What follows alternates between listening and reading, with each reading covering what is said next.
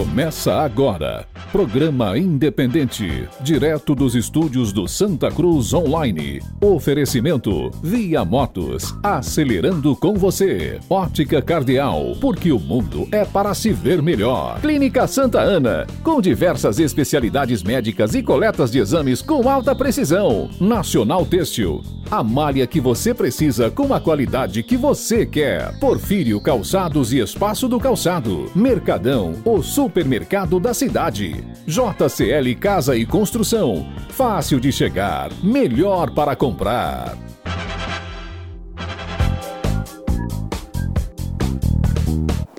Olá, muito boa noite. Falamos ao vivo aqui dos estúdios do Santa Cruz Online. A partir de agora damos início a mais uma edição do programa Independente. Estamos ao vivo pelas rádios Vale FM e também pela Toritama FM. Um abraço muito especial a você que nos acompanha na capital do Jeans.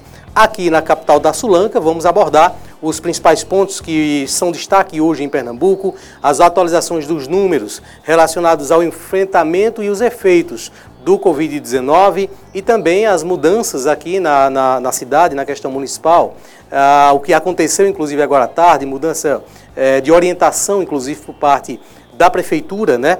É, o que acontece também nas cidades vizinhas, Vertentes, por exemplo, hoje trazendo é, suspeita de um caso de coronavírus lá em Vertentes.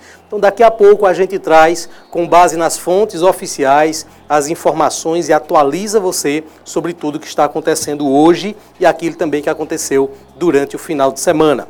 Comigo, Manassés. Boa noite, Manassés. Boa noite, Lima. Boa noite a todos os ouvintes. Estamos vestidos aí. iguais. Iguais. Estamos iguais com a mesma, mesma forma aqui de colocar aqui os braços. É, é, vamos mudar um pouquinho. É, é uma, uma coincidente farda, não é a coincidência é. do, do uniforme.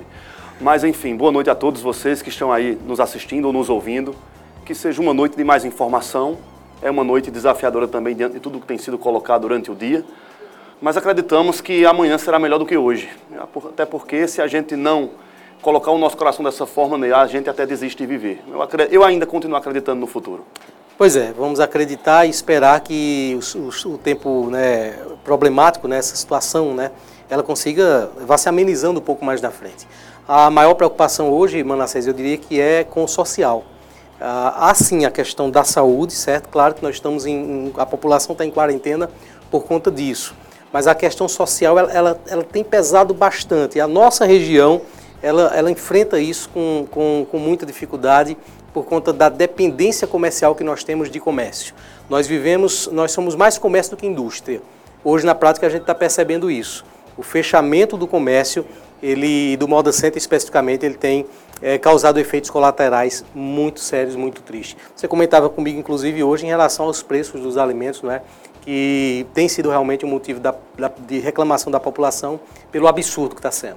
É preocupante porque, na verdade, é alimento e água são itens básicos da subsistência humana. Sem o pão de cada dia, é impossível você sobreviver. É impossível você conseguir alcançar a estabilidade de seu lar. E o que acontece? Nós estamos vivendo um momento em que, diante da ausência do comércio, porque está tudo parado, nós estamos enfrentando agora um momento em que os alimentos que deveriam se manter nos níveis em que estavam de preço estão sendo inflacionados. E hoje, no, nossa igreja está com uma campanha também de doação de, de cestas básicas. E hoje, um dos presbíteros que, que está à frente dessa coordenação ligou para mim e disse: Olha, pastor, está complicado, porque um quilo de feijão que há um mês atrás era quatro reais e alguma coisa, está quase a 10 reais. Ele me enviou o cupom fiscal. E eu fiquei pensando, nesse momento, Ney, quem mais sofre são os pobres. São as pessoas que têm mais necessidade. E, e é essencial que o alimento chegue na mesa dessas pessoas. Mas eu fico me perguntando ainda que o presidente Bolsonaro coloque com esse programa para que 600 reais chegue nas mãos dos, das pessoas que trabalham na informalidade, ainda assim um grande desafio surge, porque se a escalada de preço dos alimentos continuar se mantendo no nível em que está, a pergunta é como é que as pessoas vão conseguir se alimentar, porque no momento em que nós estamos, todo o dinheiro que será direcionado para o trabalhador informal vai ser só para alimentação. Por quê? Loja de roupa está fechada. É, ou, ou medicamentos. Então, o, tudo é básico isso. Se o setor é, produtivo do campo não entender isso, porque o que, pelo menos a gente comentou, é que os próprios supermercados estão mostrando para o PROCON as notas fiscais informando de que o preço está vindo lá da fonte. É o empresário do agronegócio que está inflacionando e está dizendo é porque não tem frete, é porque está difícil estão subindo os preços. Num, num sistema como esse de inflacionamento da alimentação, realmente nós caminhamos para uma situação muito difícil socialmente e tudo o que nós não precisamos no país nesse momento é um caos social. Já basta todo o problema de saúde, o desentendimento que há, infelizmente, entre, entre os governadores e o governo federal. Se não bastasse isso, nós entrarmos num momento em que os alimentos comecem a subir desenfreadamente, nós enfrentaremos, e aí será muito difícil o quadro de um caos social no Brasil. É tudo isso que nós não precisamos nesse momento. O que revolta também, Manassés, é que quando a gente fala de aumento de, de preço do alimento, nós não estamos falando de ajuste. A gente está falando de dobrar o preço. E isso está acontecendo, por exemplo, com feijão. Item da cesta básica, Item. dobrando de preço, né? que já é de baixa tributação. Já há medidas do governo, antes já haviam medidas do governo, para tributar menos os itens da cesta básica. Então, a desculpa não é o governo. A desculpa parece que é a natureza humana que é perversa nesse momento. Isso tem acontecido. Nós estamos, em contato com o setor, conversamos já com alguns supermercados em Santa Cruz. O PROCON também já fez as suas blitz nesses locais.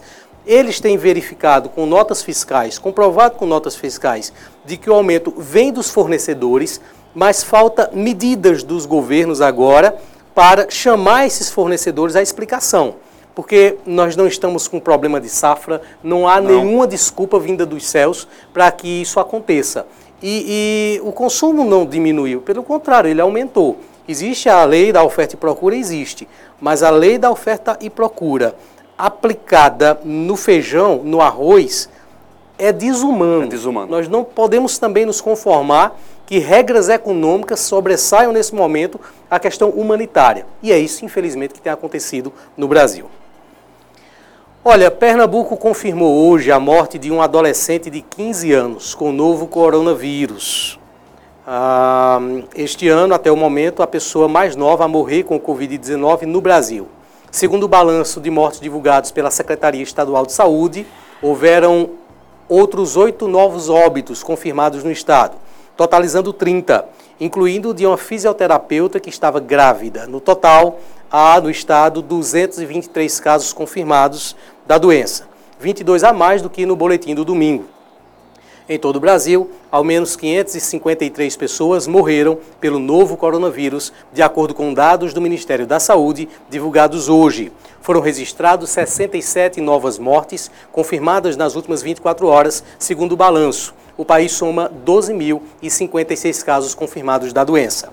Em Santa Cruz do Capibaribe, de acordo com o último balanço que foi divulgado, são 46 casos suspeitos, 34 investigados, 13 foram descartados e não há confirmação. E agora a gente traz destaque em relação à morte dessa adolescente de 15 anos. De acordo com a Secretaria de Saúde de Pernambuco, uh, o adolescente, um adolescente de 15 anos, morreu no nosso estado pelo Covid-19.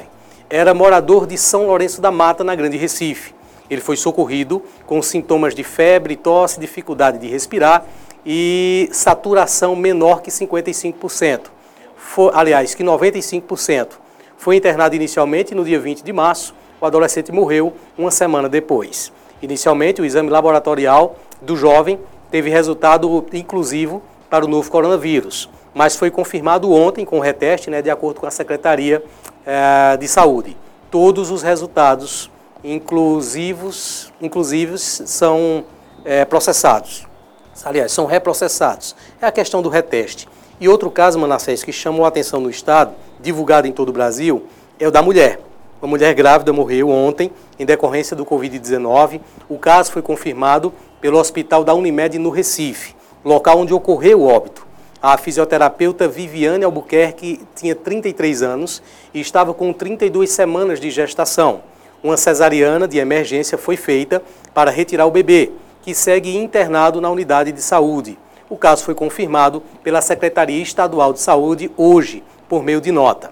O hospital onde a mulher estava internada disse que o bebê está recebendo eh, da equipe médica todos os cuidados necessários. Duas situações aí que quebram muito o que muita gente pensa em relação ao coronavírus. Que os grupos de risco são os únicos vulneráveis, não são. É, nós tivemos um óbito de um, um garoto de 15 anos em Pernambuco e o dessa mulher que também é uma fisioterapeuta, uma pessoa que tem, você acompanha inclusive, que você está acompanhando pela live, a imagem dela, a foto dela, uma pessoa inclusive com bastante saúde aparente, certo? Que não estaria, em tese, não estaria nesses grupos de risco, mas morreu. Estava grávida e morreu, vítima do coronavírus. Nesse caso, Ney Lima, nós temos uma, um, um fato que, quando se trata de vírus, não sou médico não, mas a gente lê sobre essas questões, e vírus tem suas mutações. Em Brasília, eu acho quinta-feira da semana passada, o Ministério da Saúde já havia informado que nós já temos uma, uma ou duas mutações dentro do Distrito Federal. E aí é o que pode acontecer, diferentemente da Europa ou da China, o que pode acontecer em nosso país. Ou seja, nós termos casos nesse momento de pessoas que estão fora dessa curva, digamos assim, mais acentuada do risco, e nós temos pessoas de 15 anos de idade ou essa, essa fisioterapeuta também que é muito jovem e que nesse momento nós temos já de, dentro do, do, quadro vítimas nesse nível de idade, ou seja, 15 e 30 anos. Agora tem uma outra questão, Ney, que é preciso ponderar também, né, que do mesmo modo que algumas mortes já estão chamando a atenção pelo fato de estarem, na, no, no, digamos assim, na idade bem mais jovem do que o normal, mas por outro lado também há uma questão que tem sido levantada, que é o caso das, dos bairros mais pobres, dos subúrbios das grandes cidades, que o comércio está acontecendo normalmente e ainda, e ainda não houve uma disseminação, um contágio como estão acontecendo nos bairros mais centrais, nos bairros, digamos assim, mais elitizados. Então é algo que tem que ser verificado porque parece que há uma diferença na proliferação, ou seja, no, no índice de contágio entre a Europa e o Brasil, da mesma forma que lá está sendo muito rápido em todas as camadas. Aqui, aparentemente, são nos bairros e na, no, no, pessoal, digamos assim, classe média, classe média alta. Por outro lado, aqui, diferente da Europa, nós estamos tendo casos em pessoas muito jovens e aparentemente saudáveis. Realmente é, é tudo muito novo. É, eu acho que o grande desafio nosso como, como sociedade, como humanidade, é porque nós estamos diante, Ney, de uma doença totalmente nova e a ciência está tentando entender como vai lidar com uma situação porque nós não temos, na verdade, nem sequer medicamento para tratamento. O que nós esperamos é que os médicos esperam que o corpo reaja, que os próprios anticorpos reajam, mas nós estamos diante de realmente de algo totalmente novo e desconhecido e muito mal para nós.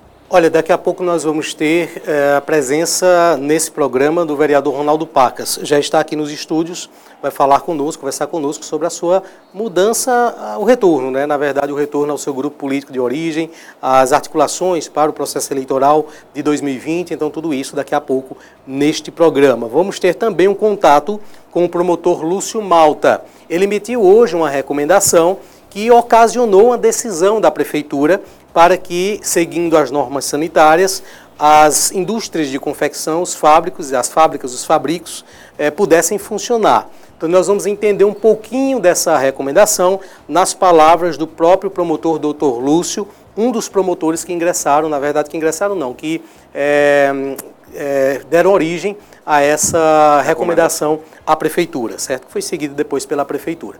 Teremos também o vídeo, o pronunciamento do prefeito Edson Vieira sobre isso. Atualizando você também, esse caso de vertentes, ele trouxe muita informação distorcida também. Um áudio, inclusive, do prefeito circulou nos grupos de WhatsApp e aí não havia também é, tanta certeza em relação ao que estava acontecendo. Um jovem residente em Serra Seca, distrito de Vertentes, foi diagnosticado, na verdade, ele foi, é, foi levantado né, com suspeita de, do Covid-19. A informação foi é, realizada através de um áudio publicado pelo prefeito do município, Romero Leal. Segundo o prefeito, o jovem estava há 15 dias no Recife e teve contato com algumas pessoas, onde constatou a suspeita de pneumonia após receber alta. Retornou para Serra Seca, é, que é a sua origem. Romero Leal relatou que um dia depois ele teve o seu estado agravado e foi conduzido para o Hospital Municipal de Toritama, onde o jovem foi transferido, de lá ele foi transferido para o Recife. Hoje à tarde, o prefeito Romero, ao lado do doutor Helder Correia, que acho que é secretário né, de saúde lá de Vertentes, ele é secretário, não é vice-prefeito, é? vice-prefeito, todos informados. É o vice-prefeito, então, de Vertentes. Eles dois fizeram uma live e falaram sobre essa questão. O jovem, ele está com uma suspeita muito alta, né? Há aí uma possibilidade muito grande dele ter sido vítima do Covid-19. Mas, devido à demora em relação aos resultados, não há ainda uma constatação. Vamos acompanhar, então, no vídeo divulgado pelo prefeito. Isso foi um caso que nos chegou é, é pelas redes sociais e que deu uh, e que a gente está esclarecendo. Bom, paciente, quando dá entrada e foi realizado um exame de imagem que foi a tomografia, e a tomografia é, sugere fortemente uma infecção respiratória grave pelo coronavírus. Quando isso ocorre, o médico imediatamente já inicia um tratamento para coronavírus, porque por imagem ele confirma que aquilo é, é uma lesão provocada pelo coronavírus e inicia o tratamento como se fosse coronavírus. E isso só é descartado na medida que sai o exame laboratorial. O exame laboratorial atualmente tem um certo, uma certa demora para sair, não sai de imediato, e o exame laboratorial do paciente, ele ainda não, não, não, até essa presente data, nós não temos informação da chegada do resultado desse exame, que é um SUAB, que é o exame de sangue, que é a proteína C reativa, que é, é, é a, a sorologia, mas de antemão já é começado um tratamento como se o doente tivesse realmente o coronavírus. Só que isso não, não deve levar, levar ninguém ao pânico, isso não, não, não deve propiciar nenhuma é, é, correria ou é, grandes é, preocupações, porque a família do esse paciente ele não teve, é, assim, na, no nosso município, nós estamos monitorando, grande deslocamento. Era um paciente que estava numa área rural e é, a família dele, do paciente, já está sendo monitorada, estão todos bem, mas é, nós, como a transparência da, da prefeitura, do prefeito, tudinho, temos que ir realmente é, mostrando à população o que acontece no dia a dia. Então, temos que continuar na quarentena, ou seja, na prevenção, que é o isolamento social, que é a maior arma que se conta no momento para o coronavírus, e estamos acompanhando esse caso passo a passo, iremos informando na medida que forem sendo aparecendo as confirmações. Mas em tomografia, volto a repetir, a lesão provocada no pulmão daquele paciente é uma lesão característica do coronavírus. Então, por tomografia, os médicos já começaram e se inicia um tratamento como se estivesse confirmado um caso de coronavírus. Embora laboratorialmente ainda não seja confirmado por exames laboratoriais, que estamos no, no, no aguardo. Então, deixar aqui todos os vertentes na tranquilidade que a Secretaria de Saúde está absolutamente alerta a todas os, os, as modificações que estejam ocorrendo no nosso município. O prefeito já falou que o hospital está agora com novos leitos. No total de leitos, a nossa unidade Complexo Hospitalar Municipal das Vertentes conta com 40 leitos, médicos de plantão, assumindo novas equipes de trabalho e assim vamos buscando proteger o mais possível a nossa população contra essa pandemia que está ocorrendo eh, no mundo e no Brasil. Iremos continuar praticamente no dia a dia com a desinfecção das ruas, uh, com os agentes de endemias, para que assim possamos realmente ter nossa população eh, o mais saudável possível. Por, com isso, nós queremos dizer que o, o, o companheiro que está na verdade, sendo cuidado no hospital lá de Recife, ele tem é, os indícios, né, os indícios clínicos, clínicos e iniciais da, que pode estar é, contaminado com esse vírus. Nós queremos pedir a Deus que não fosse verdade, né, que o exame laboratorial, na verdade, confirmasse é, diferentemente do que aparentemente está exposto. Então, eu quero repetir que é uma pergunta que foi feita pelo amigo comum, eu informei pela, pelo, pela, pela obtenção de imagens que foi é, praticado pela Secretaria Municipal de Saúde das Vertentes, através do Dr. Helder, então eu passei é, que estava comprovado, mas não está 100% comprovado, é bom que se diga. Ainda temos uma esperança de não ser, que é o exame laboratorial. Muito bem, esse pronunciamento do prefeito de Vertentes hoje através das redes sociais e ele trazendo aí exatamente como aconteceu esse caso de muita suspeita lá em Vertentes. Houve também esse final de semana um caso de muita suspeita em Itaquaritinga do Norte, é, uma mulher que é, foi chegou a óbito em um dia, né, de um dia para o outro, deu entrada e me parece que em pouca, pouco tempo foi a óbito corpo foi encaminhado para o IML de Caruaru e houve a suspeita médica pelo quadro, inclusive de problema respiratório do Covid-19. Eu entrei em contato com o prefeito Lero, certo? Ele confirmou a suspeita, a mulher esteve inclusive em viagem recente a São Paulo. É, depois do atendimento dela, o hospital de Itacoatinga chegou a ser lavado, chegou a, ser, a passar por um processo de higienização mas é, um ponto que, segundo o prefeito Lero, chamou a atenção é que ela não apresentava um quadro febril, o que levanta né, a possibilidade de não ser o Covid-19. Ela tem histórico de asma.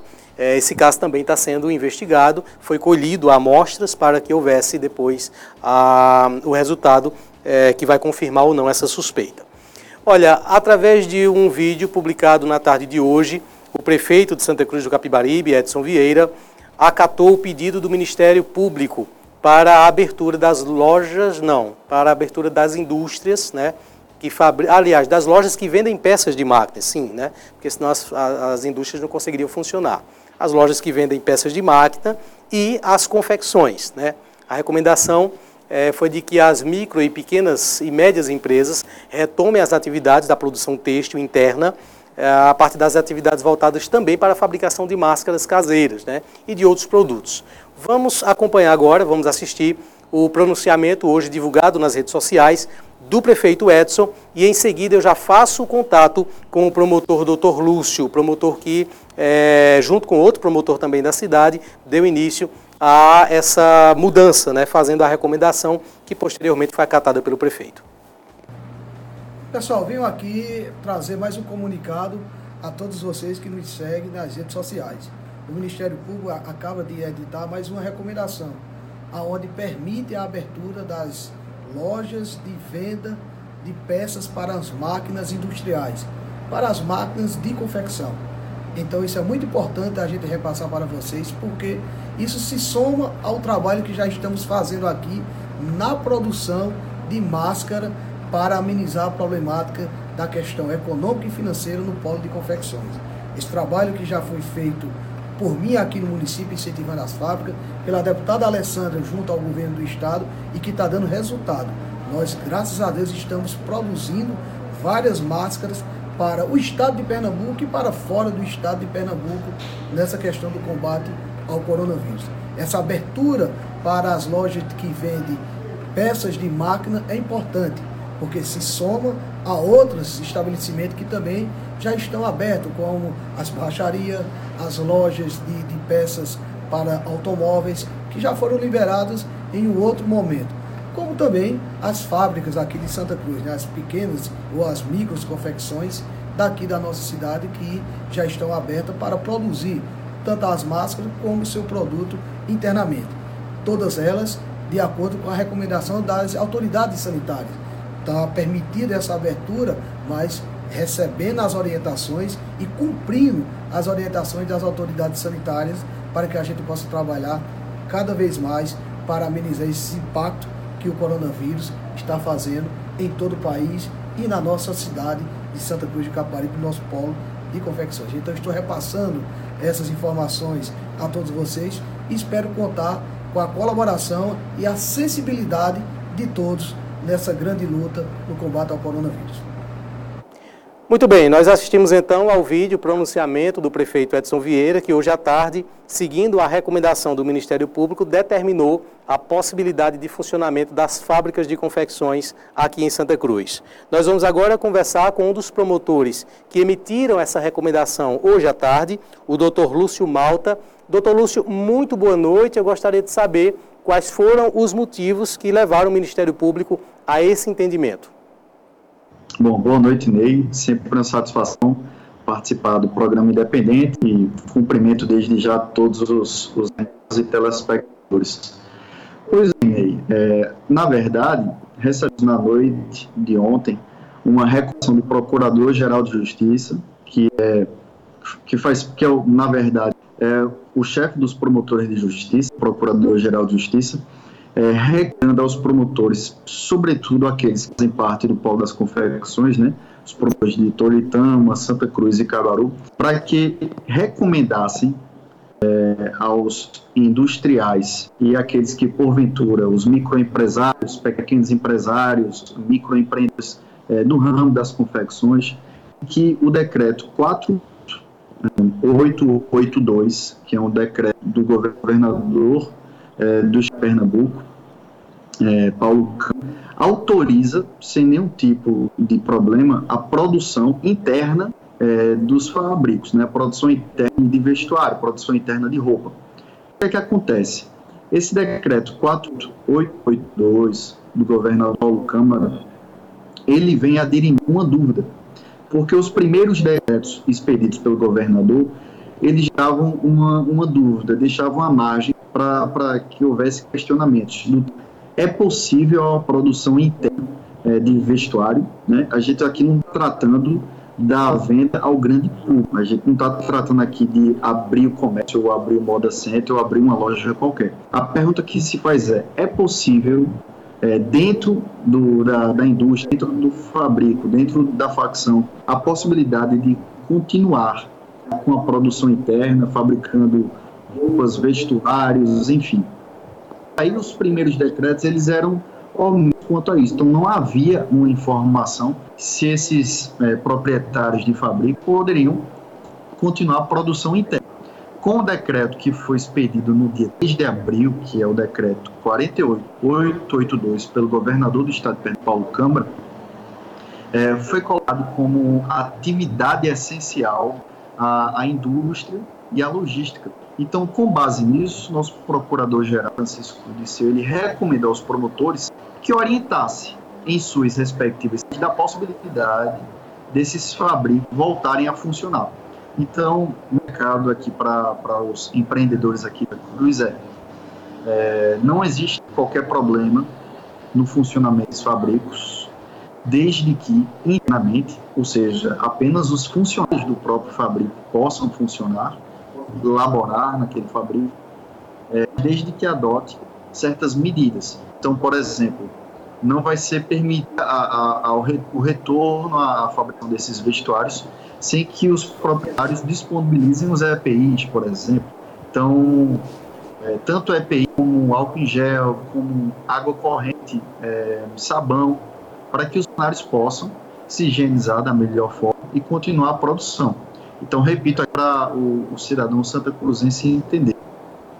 A venda box, nas lojas, continua dado. Ou seja, não pode abrir a loja para vender a roupa.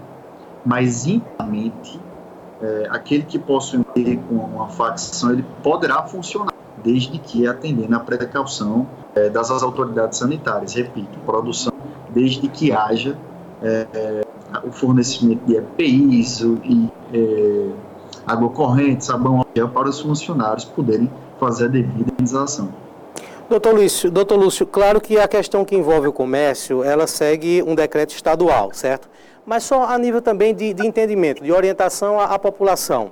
É, qual a diferença? Por que, é que as fábricas agora podem retomar as atividades com os cuidados sanitários e o comércio não pode de jeito nenhum? É porque, na verdade, é o seguinte, é, em nenhum momento, diga-se de passagem, em nenhum momento vedou-se a atividade industrial. Os primeiros decretos governamentais, que foram o 48809, o 48822 e o 48830, eles deixavam uma margem de entendimento. Então, em nenhum momento cedou a atividade industrial por completo. Sempre houve essa omissão. O que aconteceu no dia 3 de abril, com o decreto 48882, foi a inclusão, dentre as atividades essenciais, da indústria e da logística. De modo que, se havia uma dúvida quanto à atividade industrial, agora essa dúvida não existe.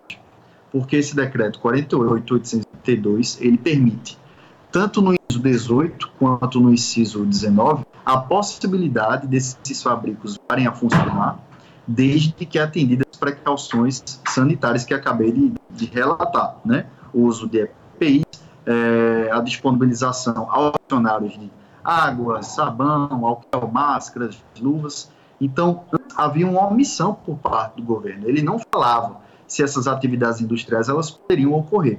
Né? E agora, com esse decreto, há sim a possibilidade dessas atividades funcionarem.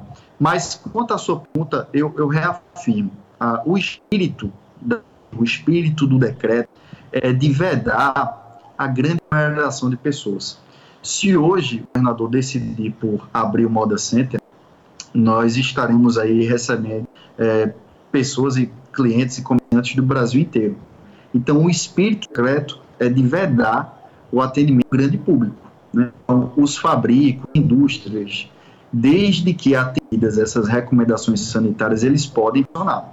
Repito, o que continua vedar a abertura é, do comércio e a abertura das lojas e box do Moda Center, Calçadão Miguel Reis, dentre outras lojas aqui de Caparibe também.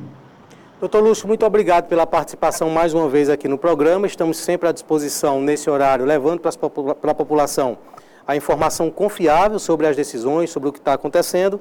E para finalizar, eu queria que o senhor falasse a cargo de quem, de qual instituição vai ficar a fiscalização para que se tenha certeza de que essas confecções vão estar funcionando com os devidos cuidados. É, Ney, veja, essas, essa recomendação que foi expedida pelo Ministério Público, ela não tem caráter cogente de oração. Ou seja, a, o livre existe um livre exercício da econômica, ou seja, o particular ele escolhe, ele vai, vai voltar à produção ou não. Mas aqueles que porventura voltarem à produção, eles devem atender às recomendações sanitárias. Então, continua a carga a prefeitura, por meio de seus órgãos, né, vigilância sanitária, guarda civil municipal, com verificar se essa atividade industrial vem sendo feita da maneira correta. E um recado que eu que eu que aos cidadãos santa cruzenses, é, uma margem de omissão quanto à recomendação, se a, a atividade industrial deveria voltar apenas para a produção de máscaras ou de uma maneira geral o Estado. Então veja, eu inclusive eu já tive esse cuidado de olhar no Facebook hoje do blog do e muitas dúvidas acerca se era possível a produção de, de qualquer outro tipo de usuário, né? não apenas de, de EPI. E aqui eu reafirmo, o cidadão santuense que tem um fabrico, uma confecção, ele vai produzir qualquer tipo de vestuário. Não é apenas o EPI, não é apenas a máscara, a luva. Na verdade, o que o Ministério Público está fazendo é estimulando é, para que os nossos, os nossos produzam essas máscaras, porque tanto o governo federal quanto o governo estadual, eles têm noção da força que tem é, a nossa atividade, empresarial, atividade empresarial aqui do Polo das Confecções. Então, eles solicitaram que, se houver o retorno da atividade industrial, é, que sejam empreendidos, esforços para a produção dessas máscaras. Mas aqui, repito, é, o cidadão cruzense que tem um fabrico, ele está liberado para fazer qualquer tipo de vestuário, não apenas máscaras de EPI. Isso era uma dúvida que está no Facebook. Então, não se preocupe, pode produzir qualquer tipo de, de vestuário, contanto que atenda essas recomendações sanitárias e a venda dessas vestuários que foram feitos é, pelos amigos, pela, pelas confecções, ele é feito ou por meio de delivery ou por meio é, de coleta. Como é que funciona isso? Por meio de telefone, por meio de internet, se acorda com uma pessoa que vai vender o produto para que ou ela pegue esse produto da venda no, no, no estabelecimento ou o estabelecimento entregue no local em que a pessoa que comprou determinou. Então, repito, mais uma vez, está vedada a abertura das lojas, mas impede a produção de qualquer tipo de vestuário e a entrega por meio de delivery ou de coleta. Ok, doutor Lúcio, mais uma vez, muito obrigado pelos esclarecimentos. Eu que agradeço, sempre uma satisfação é, conversar com os seus telespectadores e com o blog do Muito bem, nós conversamos então com o Dr. Lúcio Malta, ele é um dos promotores que emitiu hoje à tarde essa recomendação e acabou sendo seguida, acatada é, pela Prefeitura de Santa Cruz do Capibaribe hoje à tarde. Eu vou trazer agora um recado rápido da Clínica Santa Ana, em seguida a gente volta com esse assunto aqui para os nossos estúdios.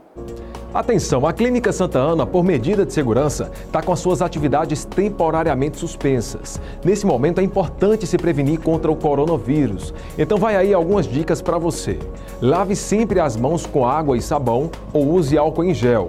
Cubra o nariz e boca ao tossir ou espirrar evite aglomerações, mantenha os ambientes sempre bem ventilados e não compartilhe objetos pessoais com outras pessoas. Brevemente, a Clínica Santa Ana voltará às suas atividades normais. Clínica Santa Ana, especializada em cuidar de você.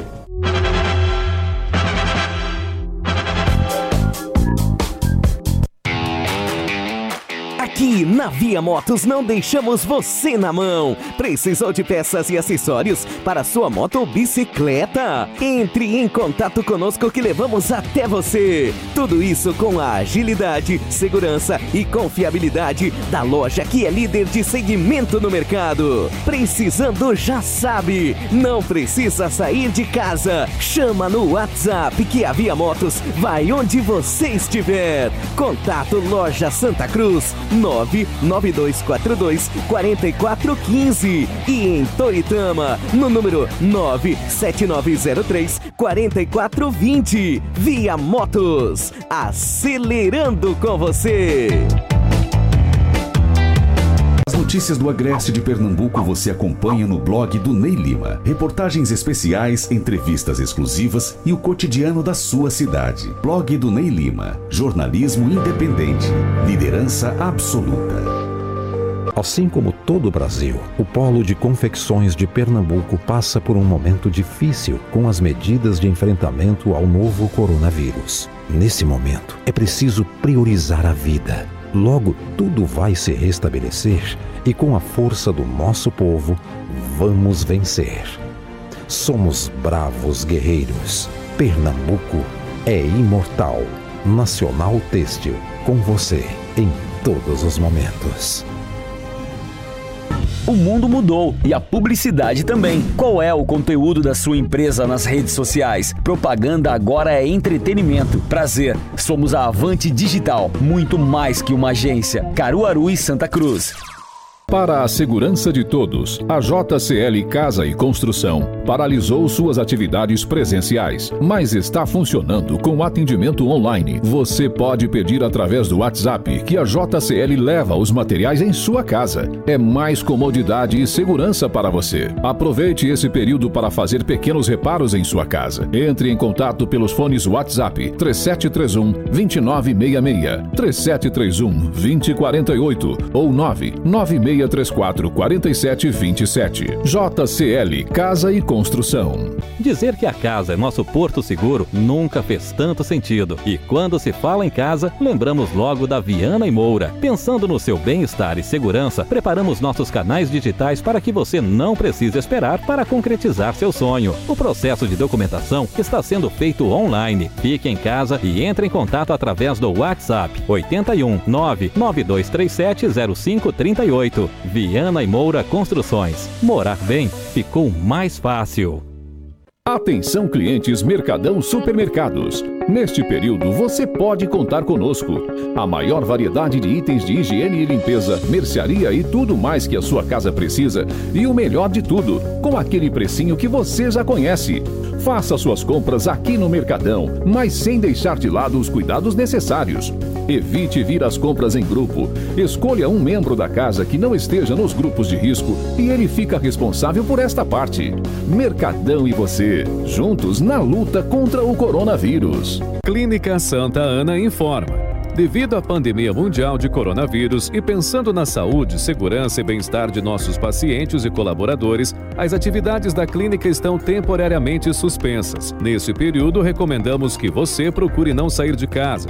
Estar em locais com aglomerações de pessoas ou ainda compartilhar objetos pessoais. Lave as mãos com frequência e, se possível, utilize álcool em gel. Caso necessite entrar em contato conosco, estaremos atendendo no WhatsApp 987 82 1712. Juntos somos mais fortes que um vírus. Clínica Santa Ana, especializada em cuidar de você.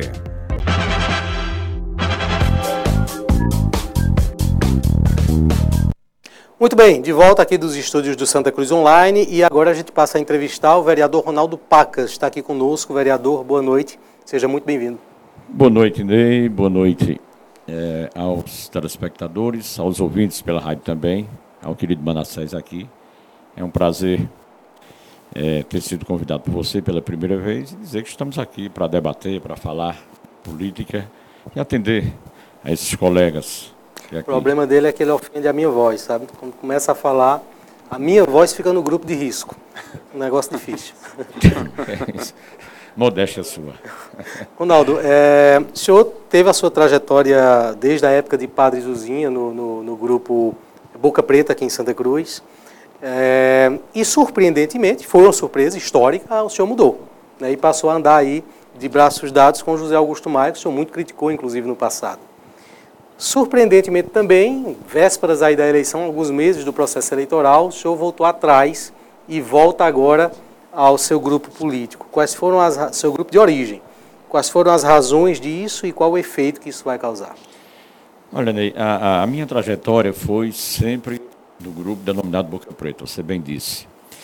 O momento em que eu me afastei foi na campanha política, a última para deputado, eu segui o deputado Diogo Moraes, eu tinha alguns compromissos na condição de homem de imprensa, né, de locutor, vamos dizer assim, de gravar algumas para algumas é, cidades que as quais o deputado Diogo Moraes era o candidato. Eu posso citar, como Jataúba, como Taquaritinga, sempre fiz essas campanhas. Acho que foi mais ou menos 11 cidades. E naquele momento é, não havia mais a possibilidade, porque se trabalhava com a possibilidade inicial na sede de Edson, deputado, né, e de os dois, a dupla. Já tinham no sertão andado muito, né, já estava configurada essa união dos dois. Depois, quando veio o desejo do Bruno Araújo, ex-ministro, né, se candidatar ao governo do Estado, foi quando houve a separação de Diogo e Edson. Eu já tinha esse compromisso, então segui Diogo naquele momento, uma reunião muito clara com Edson, não ficou tá certo, mágoa de nada, e passou o tempo e a gente se afastou um pouco disso. Outros também assim fizeram, que não votaram a candidata Alessandra, mas continuaram no partido, né? pessoas que votaram em Diogo continuaram. Eu, infelizmente, talvez por estar no rádio no dia a dia, falando, estar na Câmara, as pessoas levaram um ponto a mais aí, talvez como estivesse radicalizando contra o Edson. Na verdade, nunca houve nada disso entre nós, briga, acirramento nenhum. Pedir para o pessoal preparar outro microfone aqui, que está dando um cortezinho, pode ser que acabe não, não, não, dando, certo esse aqui. É, mas você tá dando, começou elogiando, de tá repente tá falha, mas não é. é. Foi de propósito. Hum. É, é, uma, uma, questão, o senhor coloca o Diogo Moraes, e, e, a gente sabe disso, né, internamente, externamente todo mundo sabe, o Diogo Moraes foi o responsável pelas suas passagens, né? É, como é que fica a sua relação hoje com o Diogo? Eu comuniquei a ele do meu desejo, né, do retorno ao grupo, depois de conversar com várias lideranças, pessoas que haviam me apoiado, Manassés. E não foi de repente chegar assim e vir. Há bastante tempo, eu acho desde o mês de junho do ano passado, que a gente vinha com esse propósito. Quando o hoje pré-candidato Dida havia feito esse convite, acho que foi em junho, né, no São João, lá na, na rádio do programa, eu digo, Dida, se tu for candidato, eu voto. É até num tom de brincadeira. A gente tem um, um, uma grande amizade de muito tempo, desde que ele foi candidato pela primeira vez. E ele ficou aquela cobrança, né? porque aquela época ele estava, né? não, não, figurava como a, a, peça principal. Então, foi cobrando, foi crescendo, crescendo. Chegou o momento de sentar por diversas vezes, conversar. E onde, é, é, militando como a gente estava hoje, você bem disse aí, Zé Augusto, eu, eu, politicamente eu nunca comunguei do pensamento de Zé. Tá certo? Politicamente. Agora, nunca deixei de ser amigo, tenho um bom relacionamento com ele. Mas recentemente você estava comungando com os pensamentos de Zé, não estava? Eu andava com José em, em, vários eventos, andei com ele.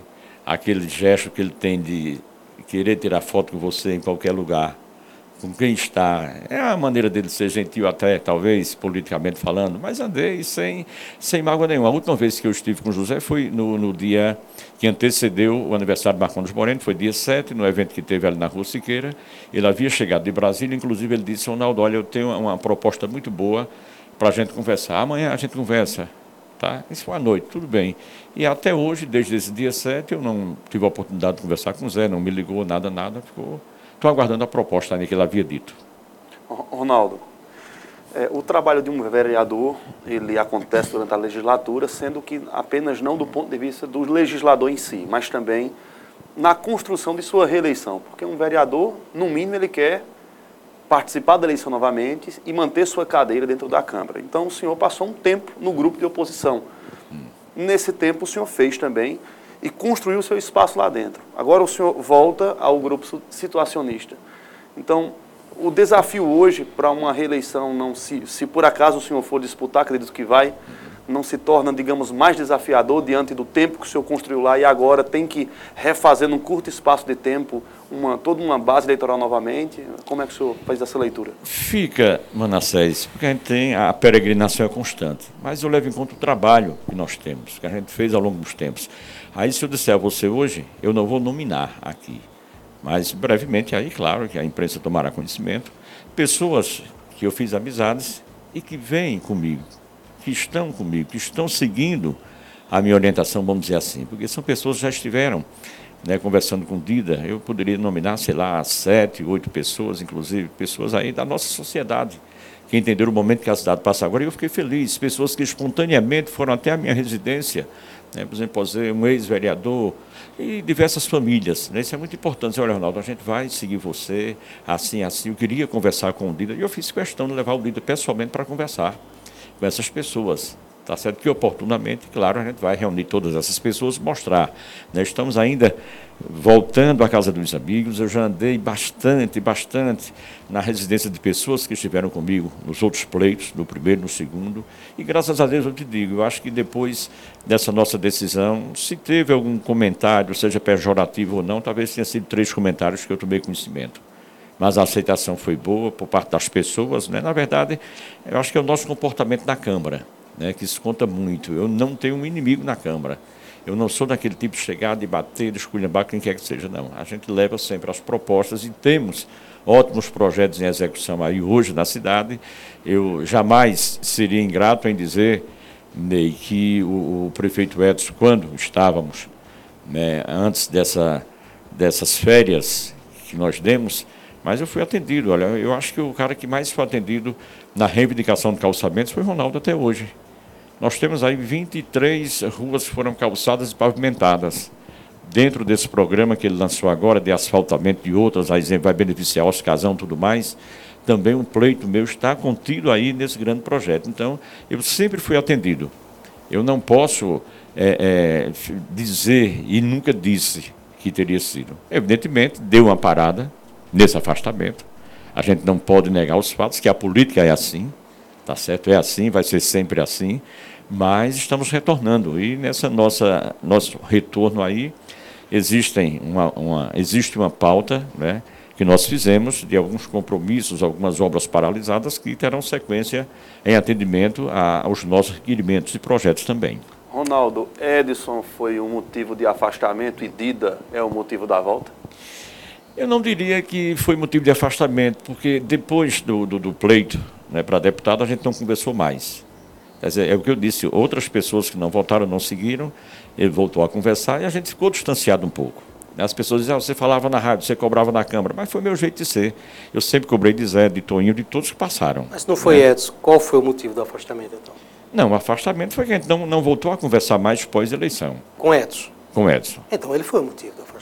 Não motivo. A ausência de diálogo entre vocês. A ausência de diálogo, sim. Não sei se o tempo ele foi preparar, o, a, a, trajetória da deputada Alessandra a seguir, a gente não conversou de maneira alguma tá? sobre retorno, sobre nada. E agora, né, digo, é, depois do São João do ano para cá, do ano passado, então Dida veio aquela coisa, olha, está de portas abertas, conversei com o Edson, por diversas vezes querendo marcar um encontro para a gente conversar, e não houve esse tempo. Você está no grupo, porque, porque, eu vou perguntar isso agora, hum. é, é, não, é cacique, Hum. Mas o grupo de situação hoje tem uma liderança, diferente do grupo de oposição que tem lideranças divididas. Ele é unificado. E essa liderança é o prefeito Edson Vieira. Então, o senhor hoje mesmo, tendo sido uh, trazido ou levado pelo Dida Dinan, o senhor está submetido à liderança do prefeito Edson, tem consciência disso? Claro, é, é uma liderança, tá certo? E você acho que tomou conhecimento que em diversos programas antes da gente concretizar, ele dizia que estava de portas abertas, se o que passou, passou. Porque não houve essa briga. É claro, evidentemente que vem, nas redes sociais vem. Por qualquer coisa que você fale, o vereador, seja quem for, né, as pessoas multiplicam, triplicam aquilo. Tá. Né? Deixa eu completar é agora a minha, a minha pergunta. Liderança é, inconteste, eu sempre disse, até justamente nesse meio, você vê hoje essa separação dos grupos. Existem três líderes, Diogo, Fernando e Augusto, e veja em que situação chegou. Quando o próprio Edson, sexta-feira passada, é, é, no momento da, da, da filiação, apenas eles planou a todos os presentes, né, se alguém manifestaria o desejo de não participar nem da chapa do MDB, nem da chapa do PSDB. Tá certo? Foram esses dois conjuntamente lá no momento da, da, da filiação havia algumas pessoas, foi um pouco rapidinho a cerimônia, distante um do outro tal, e ninguém, ninguém. Então eu vi mais uma vez aquilo que ele realmente continua a manter uma liderança. Eu acho que com quem ele já havia conversado, todos concordaram, e de repente até o próprio Pipoca, vereador Pipoca, que veio somar também na legenda que hoje a gente está, que é o PMDB. Deixa eu completar minha pergunta então, porque o Edson é uma liderança inconteste, ponto. Hum, o senhor classifica ponto. dessa forma. Recentemente eu entrevistei o prefeito Edson aqui nesse estúdio uhum. e perguntei a ele qual a maior, é, o maior adversário. E ele disse que o maior adversário é o deputado Diogo Moraes.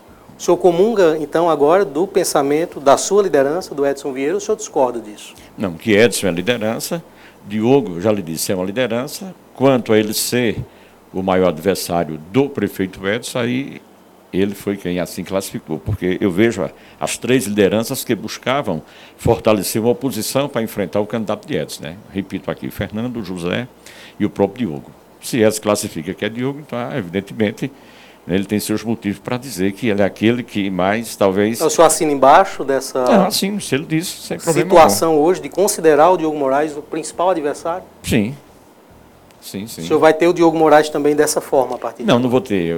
A não ser que ele esteja, ele não vai estar. Aí é diferente, né? Sempre fui amigo do Diogo, sempre foi. Vai depender.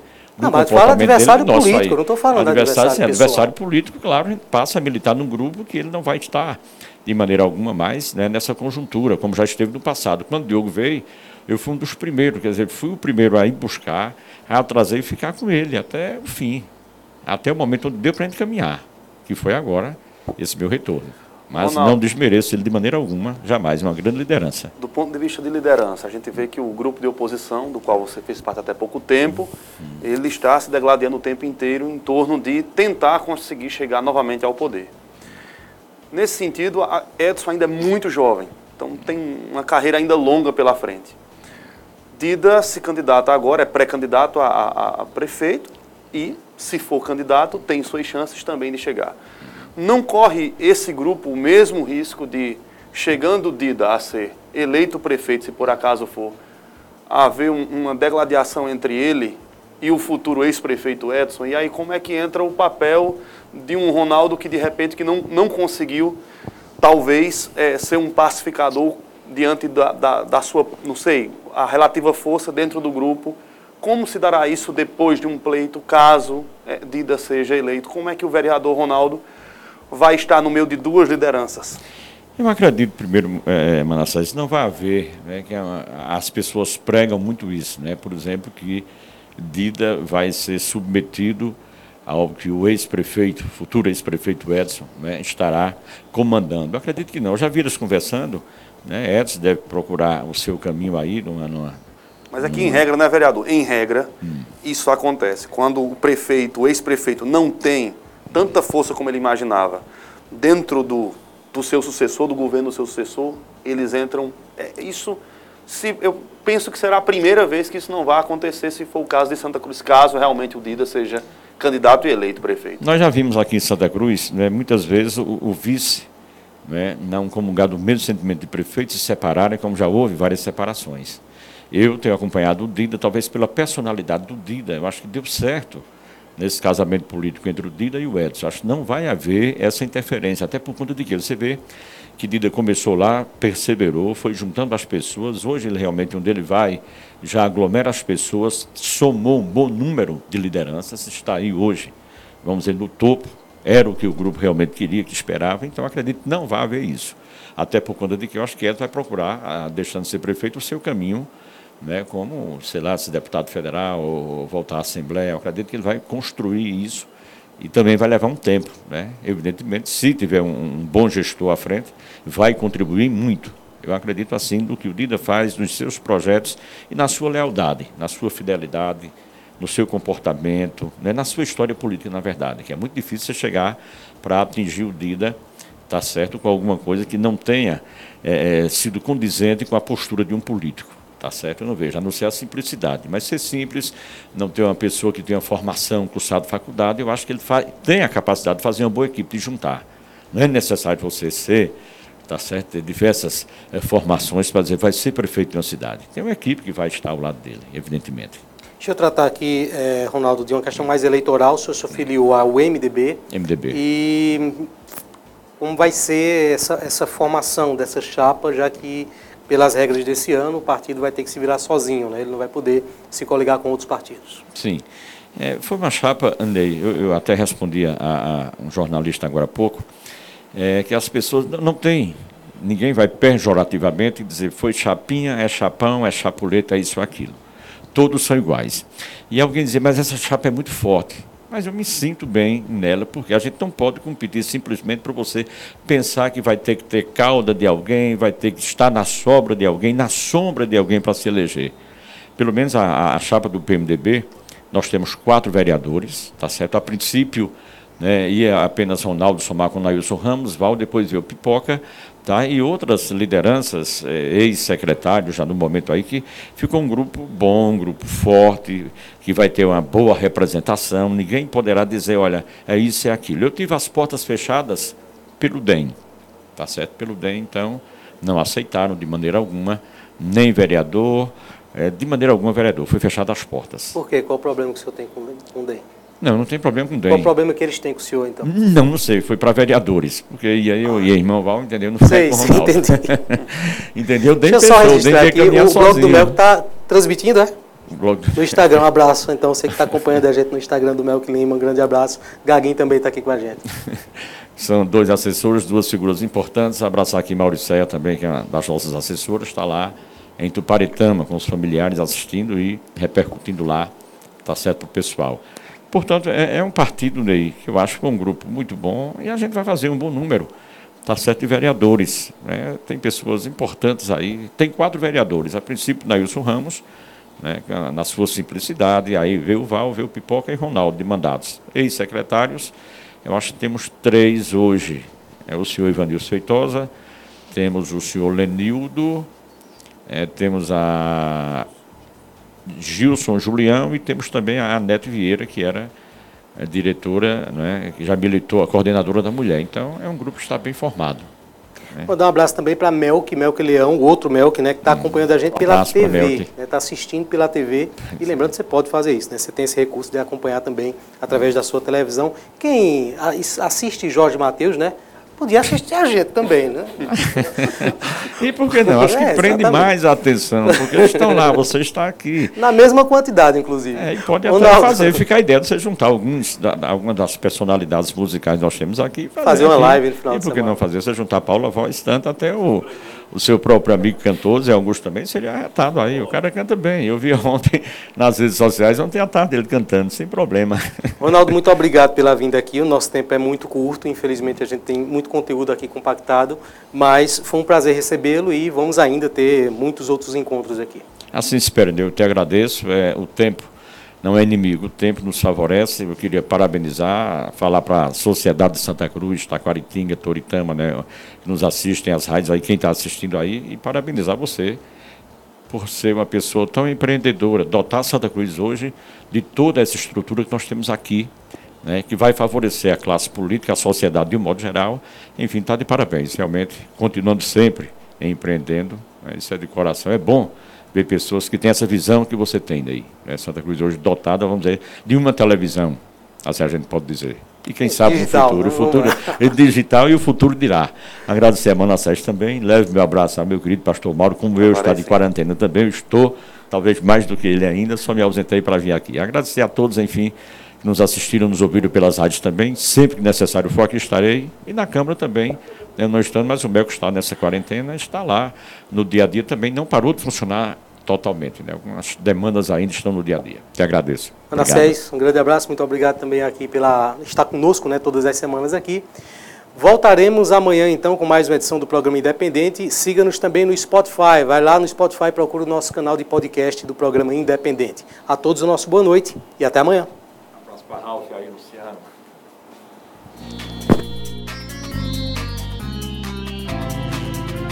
Programa Independente, direto dos estúdios do Santa Cruz Online. Oferecimento: Via Motos, acelerando com você. Ótica Cardial, porque o mundo é para se ver melhor. Clínica Santa Ana, com diversas especialidades médicas e coletas de exames com alta precisão. Nacional Têxtil, a malha que você precisa com a qualidade que você quer. Porfírio Calçados e Espaço do Calçado. Mercadão, o supermercado da cidade. JCL Casa e Construção. Fácil de chegar, melhor para comprar.